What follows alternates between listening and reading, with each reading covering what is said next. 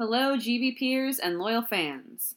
Tomorrow in our class, we're going to be looking at women in the antebellum era, specifically from the lens of identity and perception. So tonight's podcast will be some prep work for that part of this larger unit on the antebellum era in U.S. history. Tomorrow we'll look at a number of texts that help us explore how women viewed and portrayed themselves in writing, as well as how they viewed and portrayed others.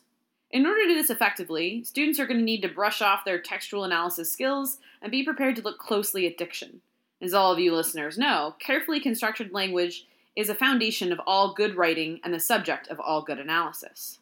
So, this podcast will get students started with the first text in our series on antebellum women Ain't I a Woman by Sojourner Truth.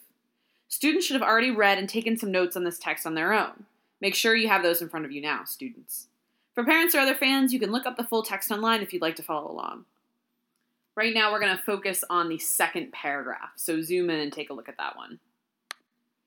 So, in this section, there are a couple of different things that we can take a look at. But if we're practicing our close reading and our analysis, um, there are a few things that I'm going to point out as kind of good examples um, for what you would notice in this section of the text.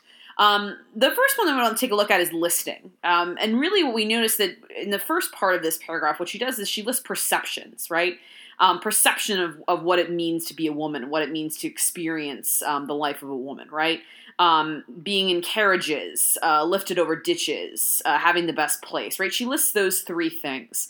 Um, and she really is using those to establish contrast, right? Because in the next sentence, she repeats that list, but with the nobody. Um, and no one gives me those things. So she's really showing this kind of difference between um, perceptions and and what is real for her, what she's really not experiencing. And those are positive perceptions that she's listing in the beginning, um, but those are not things that she actually sees or experiences in her own life.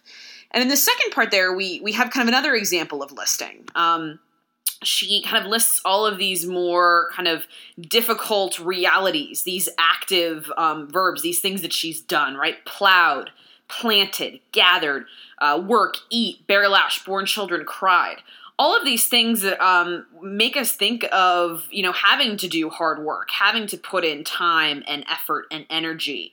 Um, and some of them are not even necessarily bad right? Born children that seems positive but then it's kind of contrasted with that right? They're taken away and she cries for them. So there's this kind of sense of all these elements of life and all of this hard work and difficulty in her life and those are the realities of her life. Those are the things she's listing as being realities. So, where in the beginning we have listing being used for contrast as kind of a here's a perception of what people think, and here's what's, um, you know, that's not what my life is like. And then she lists the realities and kind of uses that to provide a contrast from her first list, right? So, listing is kind of used in a couple different ways, um, really all for the aim of kind of emphasizing contrast. Uh, another thing that we see is obviously it's hard not to notice the title standing out here, right? Ain't I a woman? And using that idea of questioning and repetition combined, right? Asking that over and over again, ain't I a woman? Ain't I a woman? What she's really doing there is generating both a tone and kind of a connection with her audience. Uh, she has passion. She's making a connection and she's challenging her audience. You can tell that by asking that question, she really wants people to think about it. Am I not a woman? I've experienced these things you tell me that I'm not a woman, right? Um, in a lot of ways, we could see that as her trying to connect with her audience, getting them to think about and kind of feel for her, and and maybe see parts of themselves in her in her comments.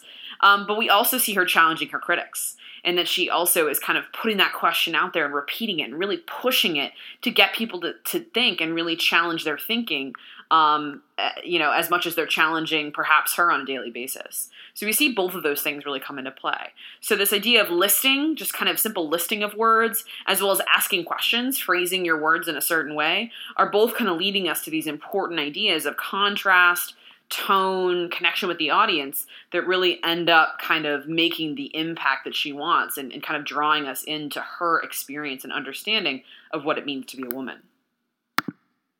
By focusing on language and diction, you can notice how Truth is choosing words to generate a certain tone, persuade her audience, and show them how she feels.